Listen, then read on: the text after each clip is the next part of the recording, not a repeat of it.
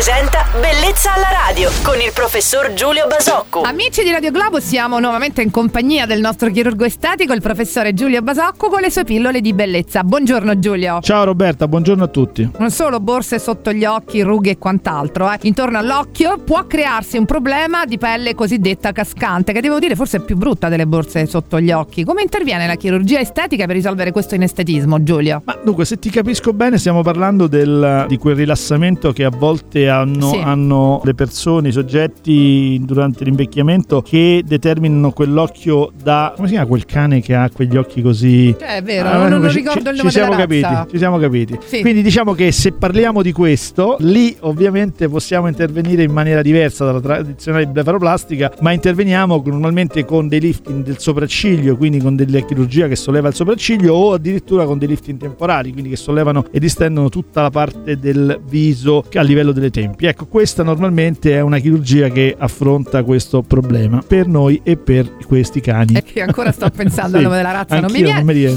Ma rimangono cicatrici evidenti, Giulio? Cicatrici evidenti no, cicatrici in mezzo ai capelli o sopra il sopracciglio. Siamo tutti in studio qui a lavorare su questo nome del cane, ma non ci viene, non viene niente, nessuno. niente. Faremo una puntata.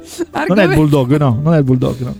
Argomento molto delicato, Sì, però per sì, il quale sì, abbiamo sì, scherzato anche un pochino. Abbiamo Assolutamente. avuto preziosi consigli dal nostro chirurgo estetico Giulio Basocco. Guarda Sì, se non mi sempre. passano nella fascia oraria Niente. prima con il Ma gruppo. arriva il nome di questo cane, no, niente. Stavo dicendo, mi Ringrazia- passerete nella fascia oraria prima quella del- Prima o poi dei sì, tuoi Giulio. colleghi. Sì, sì. Ti aspetto domani su Radio Globo, buona giornata. Ciao Roberta, buona giornata a tutti. Bellezza alla radio.